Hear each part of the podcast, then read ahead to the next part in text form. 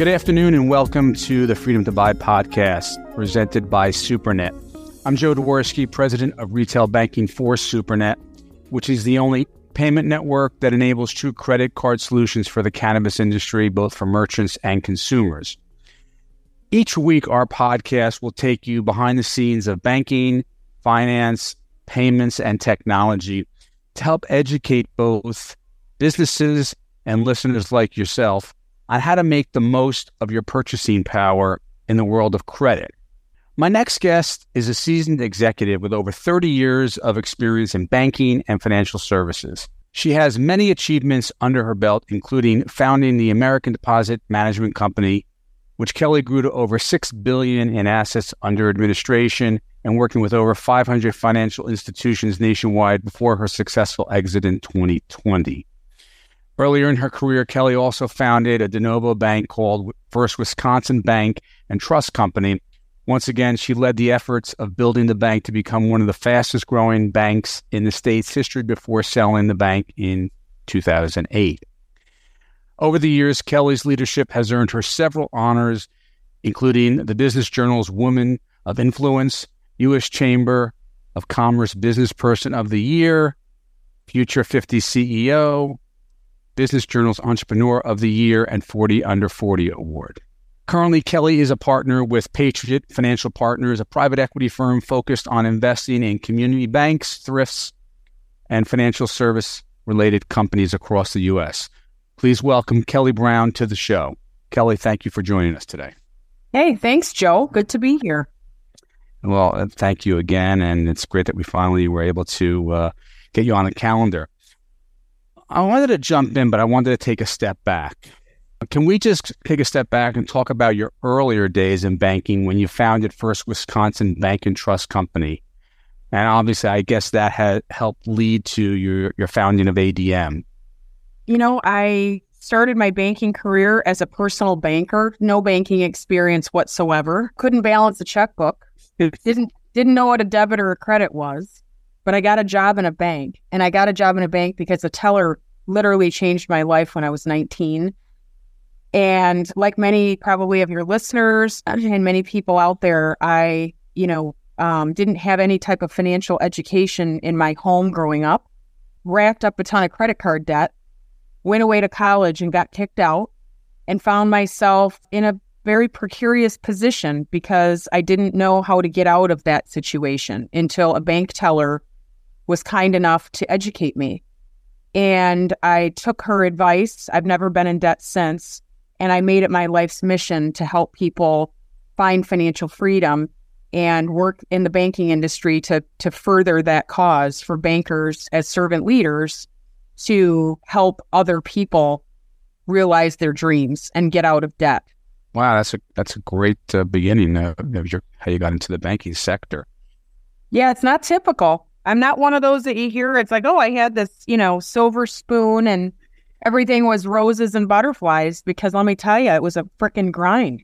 It sounds like a good opening to a book. You might you might be writing a book. Uh, uh you know, I keep so many people have asked me that, and maybe one day I will. But you know, I'm so busy right now. It's like Right. One day, one day. Sure. No, it, it sounds. It, listen, it's very intriguing. You know, it leads you to want to learn more, and that's yeah. You know why we're here today. So we're going to learn more about you know your success and how that led to you know uh, ADM and so forth, uh, and your thoughts on what's going on in today's uh, banking environments.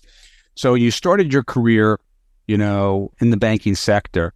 How did you found First Wisconsin Bank and Trust? What, what was the catalyst yeah. behind that?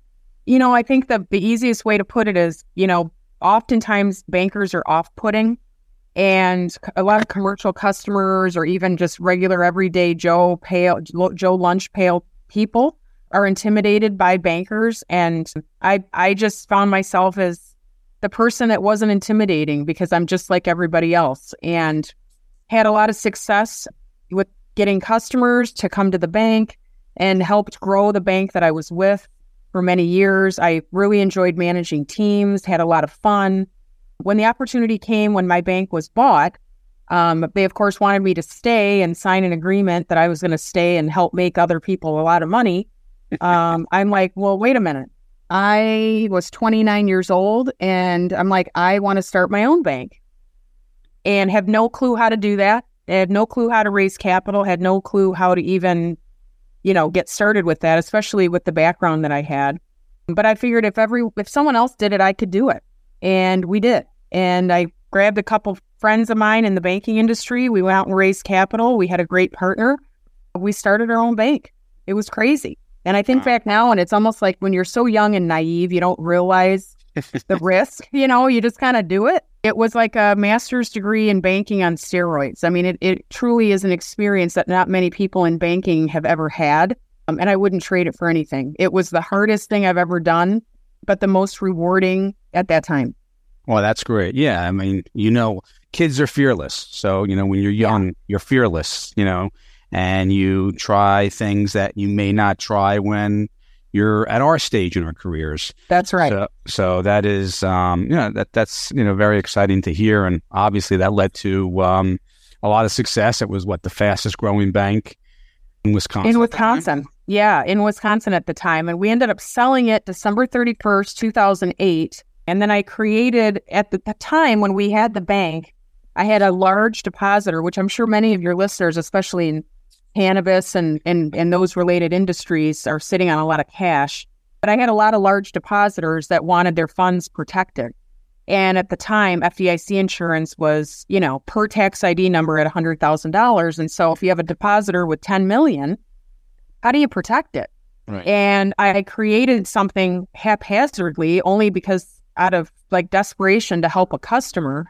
And that product was so successful that when we sold the bank and I started the next bank, we took that concept and did it at the First Wisconsin. And then when we sold First Wisconsin, I took that concept and made it into a business. And that was the American Deposit Management Company, which I founded and was CEO for just under 15 years and sold that in, in 2020. Okay, so great. So that was the catalyst. First Wisconsin Bank was the catalyst, if you will, of ADM or the mother, if you will. Uh, yeah, birth, it was gave birth to ADM because of your client's need. Yeah, exactly. It was really just thinking about what customers need, not what the bank needs. Like, right. what do customers need? And I think that's one of the problems in banking today is we focus so much on, you know, the types of products that banks traditionally offer and service, but we we fail to ask our customers what it is that they need and create products and services around that. Mm-hmm. So um, ADM was a was an offshoot of that idea, and it was very successful. And it was a joy and a privilege to to have my team and to have the customers uh, for for 15 years. It was a mm. joy. Oh, that's that's terrific. It was you know obviously we knew each other from my days at TBS. Yeah, and there was a little bit of overlap there. Let's just take a step back because you and I lived and breathed this industry. Just for our listeners' purposes, uh, can you explain you know, how ADM operated because historically, you know, back in the days with our grandparents and even prior to ADM and so forth, you know, if you had 10, you know, a million dollars, usually, or $500,000, usually, you know, your grandparents or people would go to five different community banks, $100,000 per bank and per tax ID. Can you just give a little bit of a high level overview on um, ADM and, you know, the concept behind it and how it operated?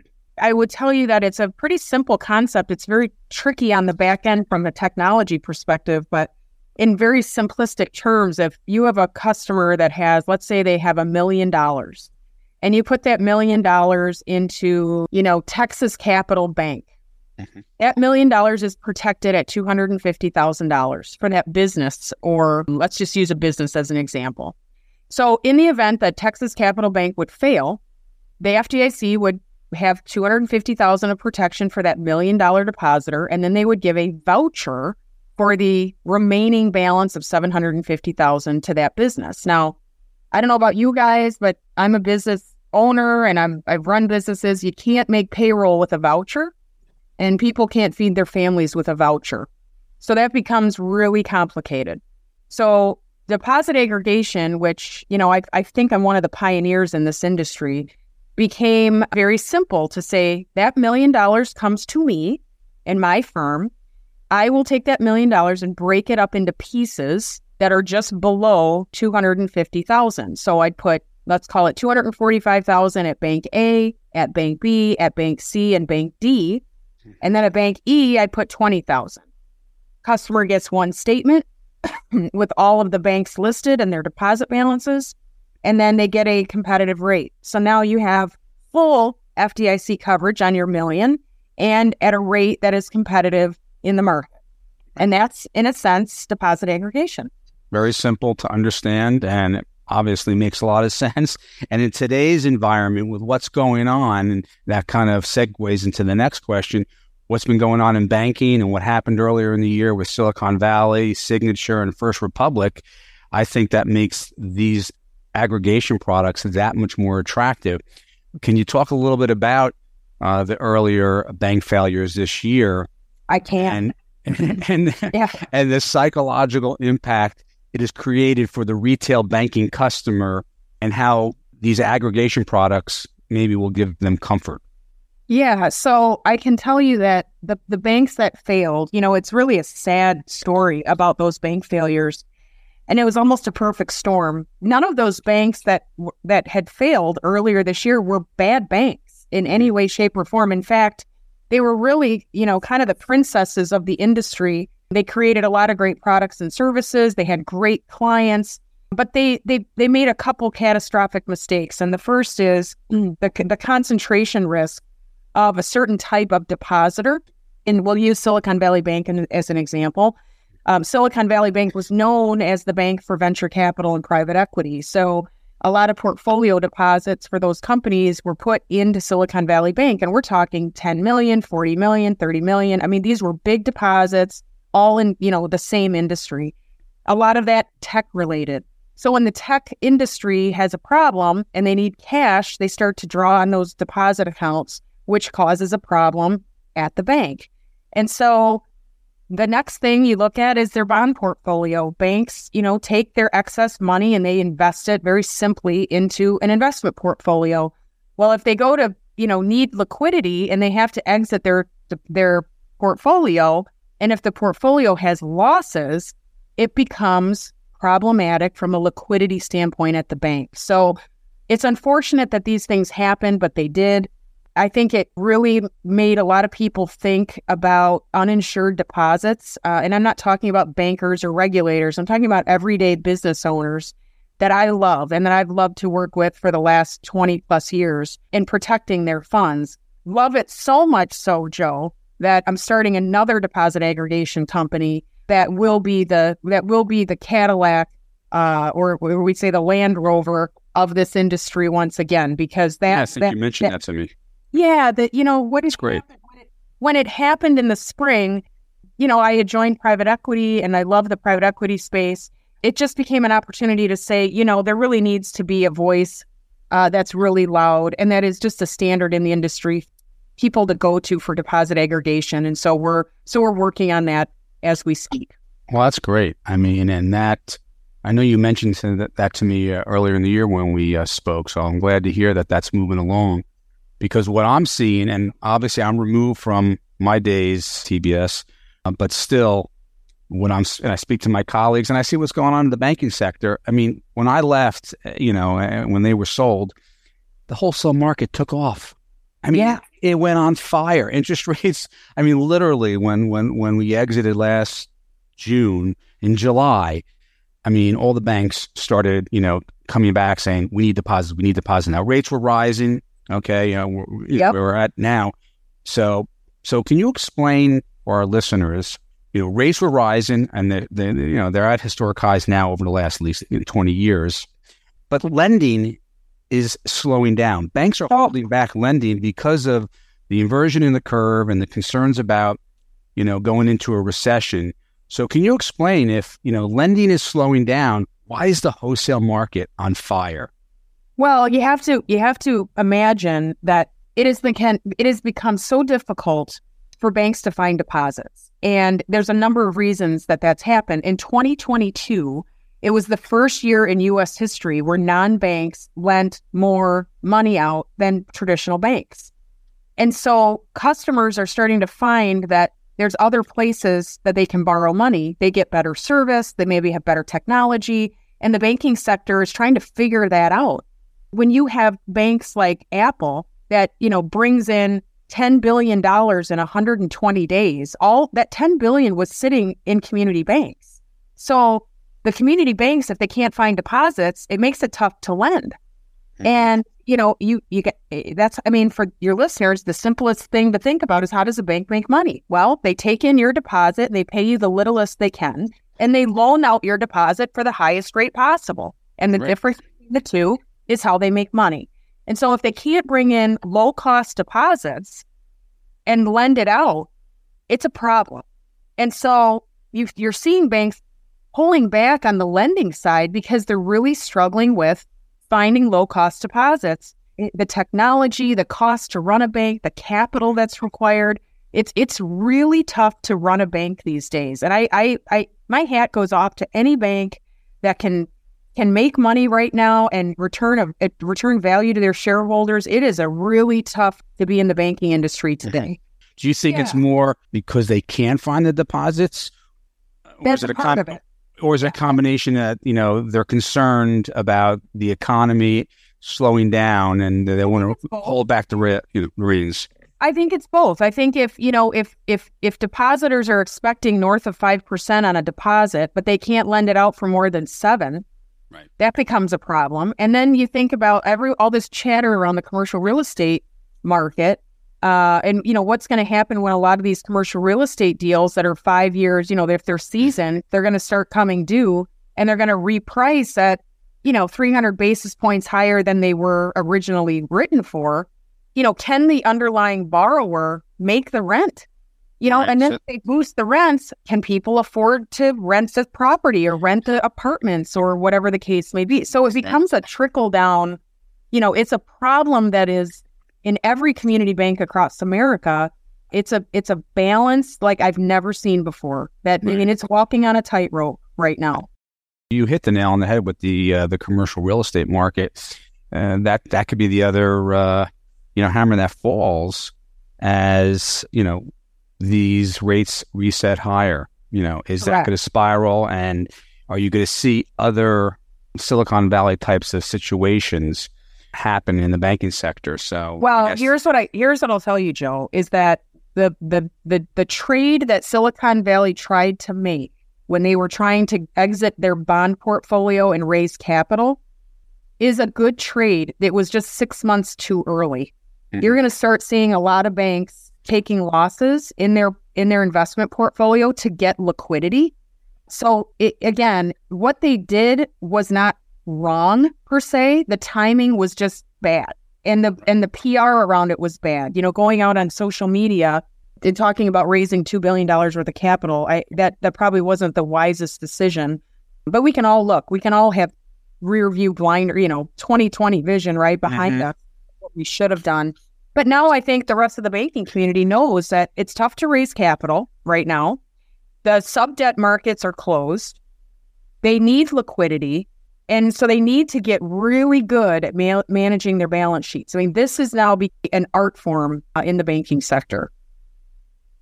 No, I, I agree, and I and I see that, and like I said, the timing for ADM, know, number two couldn't couldn't be better based on you know what's going on in the landscape. People would think otherwise, but you know, as a seasoned banker like yourself, you know, you, you know this better than anybody. Well, I think there's I think there's a lot of businesses out there that you know, even if you're sitting on $300,000, you don't want to have any of it exposed. And and there's mm-hmm. no reason to have it exposed. There's just no reason to have that anymore. It'll be interesting to see what the FDIC comes up with as a as a mm-hmm. As a fix. Uh, I have my personal view on what that fix should be. Um, I'm sure it's not received as well, you know, as other options, but um, I do believe that the we used to have something called the Transaction Account Guarantee Program back in mm-hmm. 2009 10 that basically said you get full FDIC insurance on your checking account, uh, but you get zero rate of interest. So anyone that right. had a checking account, you dump all your money in there and it's fully insured, and that lasted for several years. I would like to see the FDIC bring back the Transaction Account Guarantee Program for right. non interest bearing checking accounts and cap it at you know maybe it's 10 million or 5 million so i've heard there was like yeah yeah i heard there was and there was some some legislation out there earlier in the year when when this happened they were talking about one congressman, I think, was talking about five million dollar cap on these on transaction accounts. But yeah, yeah, and I it. think they need to do something because you know two hundred and fifty thousand. When you think about that as a from a business perspective, that that that that, that number doesn't work anymore, mm-hmm. and we haven't seen an increase in FDIC insurance. Gosh, in twenty years, fifteen years, whatever the year is. But it's so we'll see. We'll see what they come up with. But I, I do advocate for a for a non interest bearing account, cap it at let's say five to ten million, and that way businesses know that the, if they need payroll, they need to protect payroll, operating capital, they can put it in that account. They're not going to earn any interest, but at least it's protected. You know, and that will create a lot of stability. You know, in the marketplace. It would, and it would help the community banks. I mean, after the Silicon Valley Bank and the First Republic and all of that happened this spring, we saw a lot of deposits in community banks fly over to the 12 largest banks in the country, mm-hmm. you know, thinking that, oh, these big banks are safer. You know, and the problem, there's a couple, a lot of problems with that. Number one, the big banks need capital to support those large deposits. So that's an issue. And number two, the community banks are the backbone of this country. I support them a thousand percent. I will do everything I can to help the community banks. And, you know, when you think about a town that you guys are listeners or you know small town America, Waldo, Wisconsin, you know with a with 500 people in the town and there's a diner and they bank at the Waldo State Bank for example. You know Waldo State Bank goes goes under or goes out of business. Who's helping the diner? Who's helping mm-hmm. the mechanic? Who's who's doing the mortgage loans in those small towns? We need community banks. We need to support community banks. And, you know, I, companies like mine, you know, we do everything we can at Patriot to support community banks across this country. And, and, and all of us need to do that. I agree. I mean, you know, my mom, she's with a community bank uh, where I grew up. And when all this happened, you know, I was, you know, uh, heavily, you know, looking at the bank and making sure, you know, everything was okay. But once again, I guess, you know, the, the thing that the retail investor consumer needs to understand is how the insurance works. But yes, the community banks are the backbone of you know America and of small businesses, and I agree with you that we have to support them, and you know because they need to survive and, and flourish. Well, you know, you, you mentioned Patriots. Uh, that's a good segue. Can you uh, walk through? Can you talk to our listeners about uh, Patriot Financial yeah. Partners and you yeah. know what your focus is and what you're seeing out there currently in the landscape of banking yeah. So Patriot is a private equity firm that, you know, raises raises money with from investors and then we deploy those investments into the community banks, uh, the sector of community banking, and then the financial services technology firms that support community banks. So it's a very, very focused private equity firm within the community banking sector, which I love and was very drawn to being a part of this private equity firm because I just I I want to I want to do everything we can to support community banks. I think I've said that a number of times. But that's what makes Patriot I think different from other PE firms is that it's got this super laser focused um, strategy in the in that marketplace and it's been very successful. It's been around since 2007. The founders are pioneers and just the some of the best people I've ever worked with in my career. Amazing individuals at Patriot that offer. Nice yeah, there it is. Just a, it's a privilege and a blessing to be part of that organization. That's great. Do you does Patriot and startups de novo banks, or is it strictly, you know, existing? Yeah, not necessarily. It's it's you know, private equity is unlike venture capital. You know, private equity is regulated pretty pretty hard, and venture capital is really more for a startup type situation. Not to say if the right opportunity didn't present itself to to Patriot, we wouldn't look at it. Mm-hmm. Um, but I would tell you that you know, a hundred deals a year that come over the desk of Patriot, we probably invest in three to four. So it's a it's a pretty tough bar to get over. You know, we look for banks that have that have had proven results, that have a strong management team, that that really are embracing technology, have strong regulatory uh, and compliance related um, individuals within the bank, and we're very we're very very keen on the banks in this country that are doing things the right way. And and it's getting tougher and tougher because the cost of running a bank is getting to be prohibitive. I mean, it's you know not only is it from a you know talent perspective, But you think about the regulatory oversight, you think about technology. How do you protect everyone's money from, you know, bad bad actors, right? It, it, it mm-hmm. costs a ton of money to have technology in your bank. And so we're always looking for those banks that have really managed their balance sheets well. It's a good, solid management team, good succession planning, and you know, and have returned profits to their shareholders. I mean, at the end of the day, in private equity and in banking, it's about your shareholders, you know, and got to take care of not only our customers, but return something to our shareholders. Mm-hmm. Okay. Well, I would think today, in today's environment, would be a great time to be invested in these community banks, given the backdrop of what happened over the last six to eight months. You know, as they say, you know, they're throwing everybody's throwing out the baby with the bathwater. So, or you know, the old adage, you know, you know, buy when there's blood in the street. Yeah. I, I, so I would imagine, you know, you guys are, you know, actively. I'm probably seeing tons of banks knocking on your door. Are you in? Do you currently have a fund? Are you raising money, or are you? We're not raising.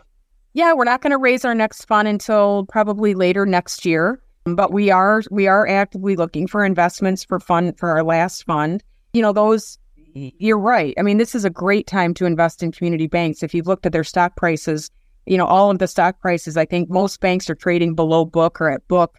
And so it's it's a good time, especially if it's a well-run bank, to to jump into the community banking sector because all of us all of us use banks. I mean, at the end of the day, you can't have a life without using a bank. And so we know that the banking industry is not going anywhere, it's not going away. So it's making sure that we're finding the right investments, uh, working with the right management teams, and and really, you know, providing value to our shareholders.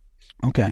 And do you also invest in fintechs? Uh, you know, we do. Yeah, we do. So we uh, we we actively look at financial technology firms, um, and it could be anything from payments to technology, onboarding software, uh, deposit aggregation companies, you name it. We we look at them, uh, and there's there's a lot of fintechs out there. So we're going to start to see that shaking loose too, because you know when you see that there's, for example, like onboarding you know, software or technology, if there's a 300 companies that are offering that, it's like that can't last. There's going to be a lot of consolidation. Some are going to go by the wayside. So we'll see who the players end up shaking out, you know, who the best of the best are. But it's exciting. It's an exciting time to be in financial services, that's for sure.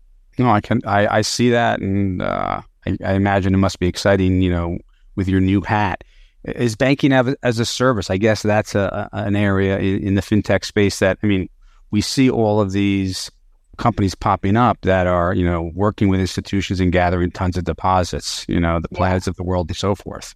Yeah, that banking as a service is a hot, you know, it's a hot term these days. but I can tell you the regulators are really starting to look at that close more closely um, because mm-hmm. it does present risk. You know, from a anti money laundering, know your customer, you know, OFAC, it, it really presents a lot of risk for the bank. So the regulators have got a keen you know, laser focus on these banking as a service type um, off- offerings and banks that are working in that space. I think it's great. I think you're you're going to start to see more banks becoming kind of a if you think of like a hub and spoke model where the bank is you know in the middle, but then all these products and services spoke off the bank that you know support small business and retail accounts. Uh, we're going to start seeing more of that. So it's not going to go away. In fact, I think it'll it'll become commonplace as we move forward. But all the people that are in it today, they're you know they're they're cutting their teeth on the regulatory requirements of that. And I know that they, are considered what's called like a novel bank uh, mm-hmm. if they're doing these things that are different than every other bank. So let me ask you uh, before we uh, you know go into some of the uh, areas of interest in your, in your life, what's going on with interest rates? Do you have any thoughts on where we are with interest rates, the inversion of the curve? Do you see us closer to the end of uh, rates increasing? Do you have any thoughts on? Yeah, I I do, and I, I my thoughts have changed in the last, I would say, thirty days. I think we're going to be higher for longer. Uh, I think that you know when the administration came out and said that it, that inflation was transitory, you know everyone thought that was a crazy comment. I am starting to believe that it could, in fact, be slightly transitory, but over a period of time. Mm-hmm. And I don't think that rates are going to come down anytime soon. Um, I do anticipate uh, that there will be another increase in rates, uh, whether it's you know ne- you know coming soon or by the end of the year. But I don't I don't see and we see no signs of interest rates coming down within the next 12 to, you know, 16 months. Okay, well that's good for aggregators. Okay. Yeah, good for aggregators. Bad for businesses that are borrowing money though. Bad, Well, it- bad for you and you know people that have home equity No, lines of credit. Bad for people that have uh, you know adjustable rate mortgages. I mean, high interest rates. It's high interest rates. You know, are- not great in and of them- uh, in and of itself. However, you combine high interest rates with inflation, Yeah. and if you you know you, I'm sure everywhere in America is, is is seeing what we're seeing here in Wisconsin. Real estate prices are not going down.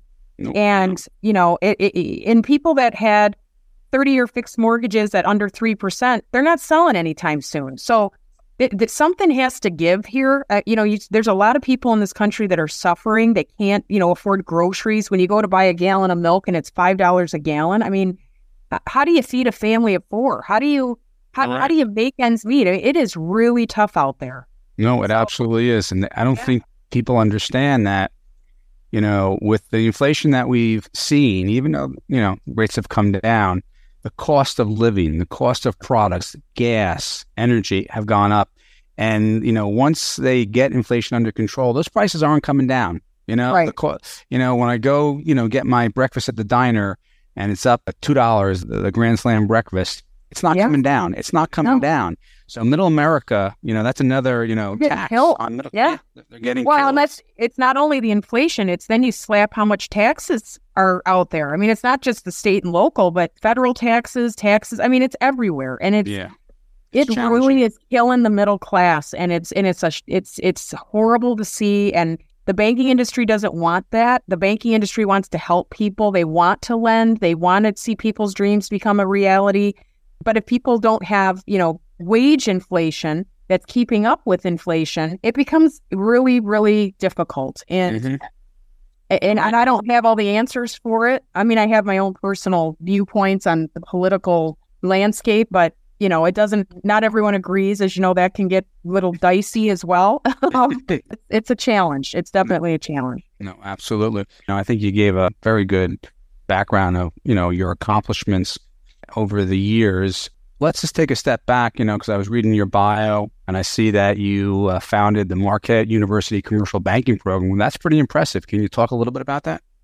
Yeah, I can. I, you know, I did that kind of by happenstance because as I talk to community banks around the country, you find that succession planning is very difficult. And when I say that, it's like who's going to run the bank when the, you know, the baby boomers retire, right? And if you think about where community banks are located, it's not a sexy, it's not sexy, you know, to if you want to stay in a small town, how do you get the education and the know-how to work at a bank? And I said to my kids, with all of the consolidation of, I'll just use Wisconsin for an example. We only have a handful, not even a handful, of state chartered banks here headquartered. We'll use Associated Bank as an example.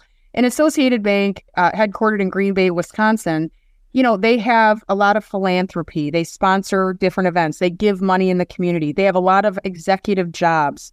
When associated banks of the world or of the country merge with other banks and those jobs then go away, which is what's happened in the state of Wisconsin, we lose not only you know the philanthropic efforts of the bank, but we lose a lot of those opportunities for people to learn how to work in a bank and work up into a bank president or a bank CEO. So when you don't have the management training programs, you don't have, you know, um, some type of uh, opportunity for young people to know how do I ever become a bank president? Like, what's the track? I went to a couple different institutions, University of Wisconsin uh, in Madison, and then I went to Marquette and a trade school called WCTC, Waukesha County Technical College. And I told them this is the problem of the banking industry as I know it, and we need a solution. And the only progressive university that came back and said, Kelly, we love this idea, but how do we do it? We worked on it for about a year and then we got it approved for Marquette to train in a commercial banking school tomorrow's bank presidents. And so it's a full uh, commercial banking program within Mhm. a finance degree. And when you are in your sophomore, junior, sophomore and junior year and senior year, you intern at banks that are part of our program. And then once you graduate, you have the opportunity to go to that bank. And it basically is a management training program on steroids. And so Marquette University is known for Marquette lawyers and Marquette dentists. And now we say we're also known for Marquette bankers. And we're really That's proud of that. Yeah, it was a really cool thing to do. Um, I mean, that's cool. A part of it. Yeah, it was really cool. And I didn't go to Marquette. I got kicked out of college when I was 19 years old. So for me, it was more having been in the industry and just seeing, you know, regurgitating bankers that probably should have quit many years ago because they were not good. And they just go from bank to bank to bank because there is no new blood. There's no young youth in that industry. We need to teach, we need to teach young people the banking industry is the best industry in America, in my opinion. We are servant leaders. We we we need to create and and and support servant leadership, taking care of our neighbors and friends in the community. And that was lost and it's been lost in our industry for a long time. So I feel that the Marquette program really instills those values of servant leadership and bank and an, a great education in commercial banking. Well, that's great. I, I really uh, commend you for that. It, it sounds like a great program. I really appreciate your time, Kelly, uh, joining the show today.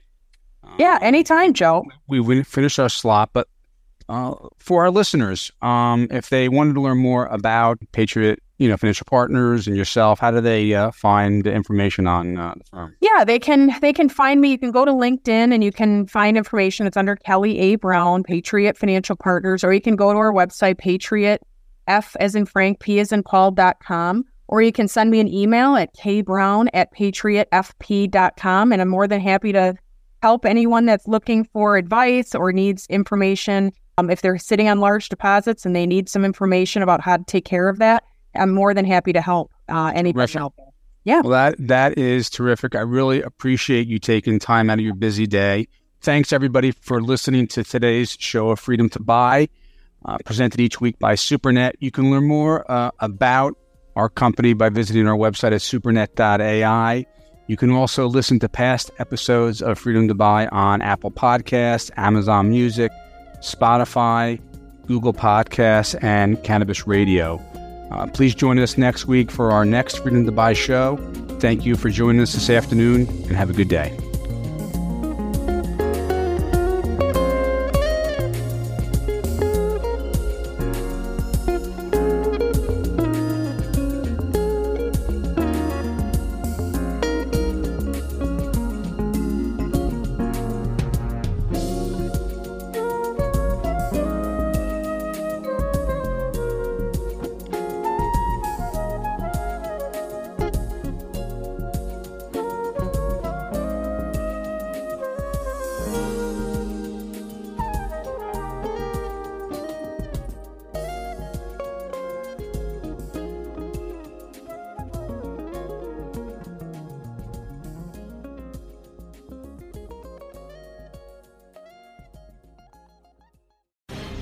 Opinions expressed on this CannabisRadio.com program are those of the guests and hosts and do not necessarily reflect those of the staff and management of CannabisRadio.com. Any rebroadcast, republication, or retransmission of this program without proper consent is prohibited.